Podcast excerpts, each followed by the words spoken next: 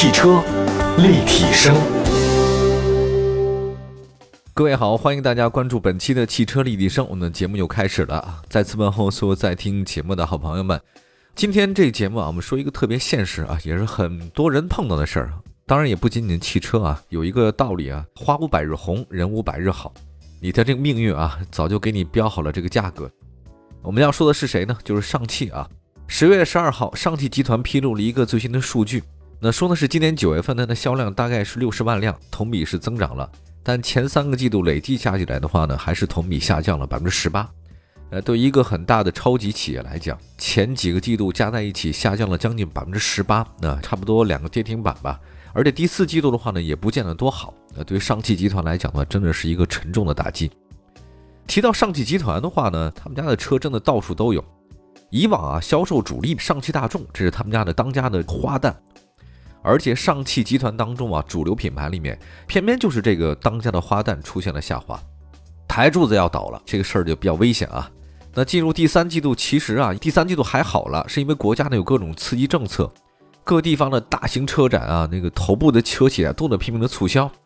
那对于上海大众来讲，他也这么干，他要是没有第三季度这稍微突一下的话。整个上汽集团的算是真的惨透了啊！你要说起来的话呢，上汽大众啊，它这销量跌跌不休，为什么呢？其实我们也都见证了一些事儿啊，就之前我们见证了上汽大众帕萨特中保研事件碰撞，结果的话惨不忍睹。当时我们都觉得说，哎，上汽大众怎么会这么差呢？希望他们官方呢给点说法，但是官方呢保持沉默，不屑一顾哈。从之前的不屑一顾到现在的慌不择路，到了今天，上汽大众为了阻止销量持续下滑，可以说无所不用其极。比如说，一开始他就官宣降价换取销量，再后来的话呢，是内部员工购车六五折，他内部员工购车六五折，朋友们，所以说卖你七折车他还赚。再到后来呢，员工抓阄跑网约车，还有帕萨特呢再战中保研，哈，我再给你测试一下，看看怎么样。到包括现在上汽大众吧，还有一个文件流出来了，这个我看了之后让我很惊讶，居然要求员工啊必须开公司的车才可以享受公司内部停车位，你否则的话不给你停。我当时我就疯了，我说上汽大众怎么会这么较劲呢？而且这已经是有失风度了啊！但是后来呢，据说是从十月一号开始起实施嘛，但那上汽大众没有一刀切，咱说了以前你有车证的可以用啊，这未来你新购车的才可以使用。其实，在这里呢，我对上汽大众这些事情的所作所为，咱也不做评论啊。毕竟呢，在车企里发生这样的事儿，也不是第一次，我想也不是最后一次。但是从以上事件当中啊，我们能感受到一件事儿，就是上汽大众有点慌了。我觉得为什么慌呢？首先是上汽大众啊，有点低估中国消费者的底线啊。你作为 VW 的光环，这玩意儿，你说帕萨特，哈哈，还有包括你其他那个途观 L，你这个碰撞成绩这么差，真的是让人很匪夷所思啊。第二呢，其实整个大众呢也都开始走一些下坡路，像朗逸被轩逸所超过啊，被日产超了，帕萨特、迈腾已经被雅阁和凯美瑞呢有所碾压和竞争。当然，你要这么说，大众就由此衰退吗？我好像也有失偏颇啊。但是确确实实声势肯定不如前面了。那么在这里的话呢，也跟大家说说啊，分析一下吧。从车型分析，从产品分析可能会更加靠谱一点。咱不再说感觉啊。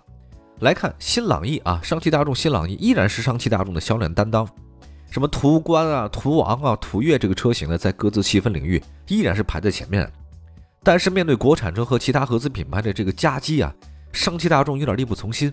它通过这个降价换取销量，但是市场上的增长势头明显疲软。还有上汽斯柯达持续低迷，拖累了整个企业的业绩啊。这是在我。十好多年前啊，很多企业的中层领导干部都特别喜欢开斯柯达，因为觉得这车又跟大众是一样的啊，品牌也不错，是捷克的，空间又大，价格又便宜，为什么不呢？也很实惠。结果现在在这么多年才发现啊，斯柯达是越来越糟，越来越糟，好像就没有什么爆版出现啊，让人非常匪夷所思。另外，我们也说一下啊，这个帕萨特，如果说上汽大众是上汽集团的台柱子，那么帕萨特就是上汽大众的台柱子。大家明白上汽大众的这个帕萨特有多么的重要啊！帕萨特啊，这个当年是一代神车，一定是成功的成功人士才会开这个，普通成功人士开桑塔纳、捷达，小成功开夏利。但是帕萨特呢，被中保研测试安全性暴露出很多安全性不合格的问题，从此帕萨特呢被推向了舆论的风口，网上呢也掀起了对帕萨特的口诛笔伐，那一时间啊，这款神车成为人人喊打的存在，而且帕萨特的销量呢，直接跌到了谷底啊。其实我觉得也不仅是帕萨特啊，上汽大众另外一款国民神车叫途观啊，这个途观 L 现在也有了嘛，也在这个中保研测试面前啊，当然它没有帕萨特那么不堪啊，依然是垫底的成绩排在最后。途观 L 这个绝对是国民级神车啊，在 SUV 这个领域当中举足轻重。我认识的很多汽车的专家啊，都以途观为马首是瞻啊，就觉得这个车真的是太好看了，太棒了，等等等等。但是没想到啊，它这个碰撞成绩不是特别的好。而且它加长之后变成途观 L，你途观 L 的话身价也变成高，但是呢，你没想到安全性让人这么失望。一个是 B 级车的翘楚帕萨特，一个是 SUV 的当年的领军人物，也是重磅之作。两款车都来自于上汽大众，而且都是旗舰车，而且他们的安全测试成绩都不太合格。这说明什么呢？大家说了，整个上汽大众旗下的车型都存在严重的安全隐患。那虽然说中保研它没有针对上汽大众所有的车进行测试，但你想想看啊，最好的两款旗舰车都这样，那其他车呢？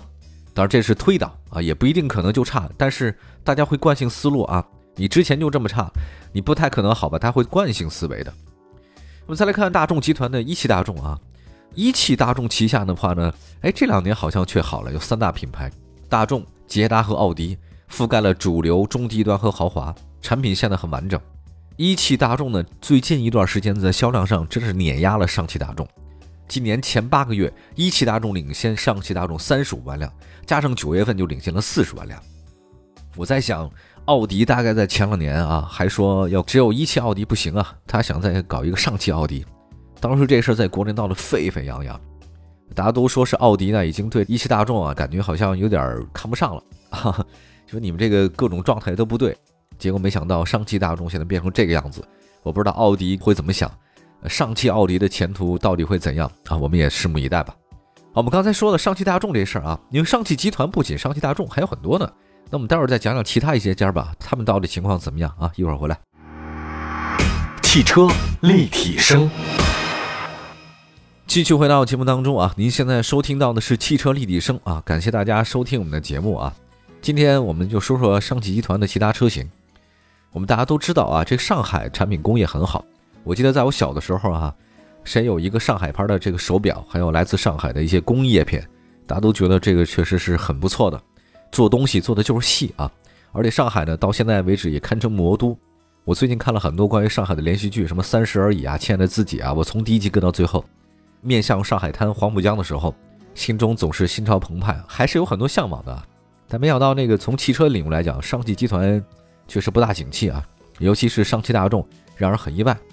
其实上汽集团不仅上汽大众啊，还有通用呢。通用呢，九月份的销量还是增长的，但是前三个季度呢还是下降的，这个还是挺有意思的一件事儿。它要没有九月份的增长啊，前三季度成绩更差劲。就跟那个上汽集团靠上汽大众，那么上汽通用靠谁呢？靠的是别克品牌。那么别克品牌呢一直在增长，另外呢还有凯迪拉克也是增长了不少。别克跟雪佛兰多款主力车型啊推出四缸，确实销量就回涨了，解决了三缸车的困境。那么至于凯迪拉克呢，在丢失了二线豪华品牌的销冠之后，多个旗下的车型疯狂降价，在九月份顺利反超雷克萨斯，降价降价再降价。哎，我就没有见过这么卑微的豪华品牌呀！啊，当然你说它能挣的比雷克萨斯多吗？这个绝对不会啊，雷克萨斯还是相当强的。从具体车型来看，凯迪拉克叉 T 四啊是 SUV 家族的主力军，卖的还是可以的。此外呢，叉 T 五也还凑合啊，单月销量是五千多辆。轿车领域呢，CT 五九月的销量呢大概是六千多辆，而且官方数据显示，第三季度凯迪拉克 CT 五的中高配置车型销售占比百分之七十，这还是可以的。这大家为什么会买凯迪拉克的高配车型呢？这个道理很简单啊，因为大家都觉得凯迪拉克是豪华品牌，但是呢，豪华品牌你降价降这么多，我本来是要买那个特别贵的啊，这一下降价这么多，反正我预算还是这些。那干脆就买一个高配吧，大家都是这么想的。凯迪拉克呢，实际上是低价换市场。我听说那叉 T 四啊，本来是对标奥迪 Q 三、宝马叉一的啊，但是它现在的这个优惠价格呢，好像不到二十万了啊，我也不知道是真是假啊，反正挺便宜。听说可能还有的地方是五万的优惠啊。哎呀，这个力度还是挺大的啊，这刷新了我的认知啊。再看一下上汽通用五菱，上汽通用五菱多月销量的高于同期，九月份销量呢增长了，前三季度呢当然还是下滑。其中五菱呢品牌销量是增长非常多，新宝骏品牌呢也是增长一些的。那么在乘用车领域呢，随着 MPV 的市场遇冷，五菱和宝骏品牌呢也开始升级。那它发力了电动车市场，我觉得挺好。五菱宏光 mini EV 成为新能源领域的热门车型，月销大概两万多辆。关于这款车，我们曾经在节目中说过很多次啊，很成功。mini EV 啊，特别有日本 K car 的感觉，我特别喜欢这种车型哈。另外呢，自主品牌方面呢，上汽乘用车九月份也是增长的，上汽大通销量也是增长一些，呃，虽然增长没有那么的多。那么在商务车领域呢，受益于商务车整体的这种增长，像上海的申沃。上汽的依维柯红年、南京依维柯都出现了不同程度的增长啊。另外，上汽集团自主品牌销量九月份海外销售也增长不少。你知道，就上汽集团啊，它其实在海外销售它应该有优势的，比如说名爵嘛，因为当年名爵 MG 对外销售的时候呢，上汽和南汽都去了，结果 MG 品牌卖给了南汽啊，这个生产线或其他一些卖给了这个上汽。那上汽呢，利用这些东西生产了荣威，那么南京汽车的话，直接就做了名爵。但非常有意思，上汽把南汽收购了，也就是说，上汽又有了名爵的技术，也有了 MG 的品牌，但它同时呢开创了自己的荣威。可是现在出现这个情况，就是 MG 啊，名爵这个车在海外那是相当是拥趸的，无比多的朋友热衷于他们。尤其是前两天我不是说吗，贝克汉姆的儿子开着那个名爵的复刻车在大马路上，这个还是很有号召力的。荣威是压根儿在海外就一般。所以呢，其实名爵更应该在全世界做得更好一些。我也希望是更好。听说名爵不是有印度公司吗？啊，销量还是不错的啊。我特别期待着上汽集团把 MG 品牌做得特别好，这也是我特别心爱的一个品牌哈。嗯，我刚才说到了上汽集团这个整个事儿啊，其实来到第四季度了，上汽集团表示四季度呢，国内车市呢遭了销售的传统旺季。那么上汽集团凭借强大的综合实力呢，会有优越表现的。不过他也承认了。上汽大众的表现低于市场水平，导致了集团面临巨大的经营挑战。他们说，上汽大众急需投入更大的精力解决问题，挽回大家的信赖。特鸡汤的话呢，我也不会讲。但是一个企业啊，真的是不容易啊，做企业是很困难的一件事儿。我之前听到一些人说法嘛，就是说，在过去你进展有多么顺利啊，下次可能会同样痛苦。那这句话呢，对上汽大众说还是挺对的。另外还有一个。就是我觉得网络上的评论也挺多的，他们有人评论说什么呢？说这个对于上汽大众这么一个知名品牌啊，当一个只跟你谈面子、喜欢用 logo 贴你脸的人，突然开始跟你谈真诚，这个是值得警惕的。真诚可能是真实的，但是呢，表明它的核心竞争力啊，恐怕也不太像以前那么强了。其实，就上汽大众面对的这些问题的话，可能也早有端倪。强弩之末总是有问题的。不过，任何一个品牌或任何企业，它总有个规律。比如说，它出生、它成长、它成熟、它衰退啊。出生的时候呢，产品并不很复杂，像上汽大众、桑塔纳、这个帕萨特，还有最早的 Polo，非常明显啊。这个产品不会特别复杂，快速占领市场，有生存的权利。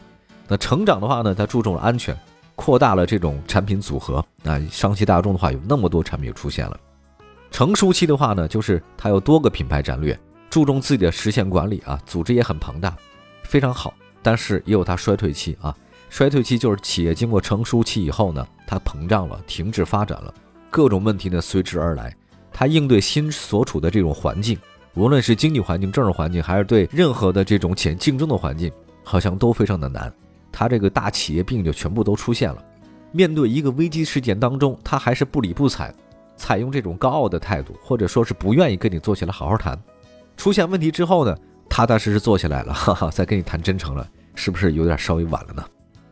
好，以上我们就是今天汽车立体声的全部内容，说的是汽车企业哈，但是我觉得生活好像也差不多都是这样，太多的事情都是如此了。你看明星也罢，还有包括我们做事情也罢，还是某些曾经你认为特别成功的人也罢，他大概都有这种感觉啊，出生、成长、成熟和衰退，花无百日红，人无百日好。好，感谢大家收听我们今天的汽车立体声，祝福所有朋友们今天过得愉快。我是董斌，下次节目再见，拜拜。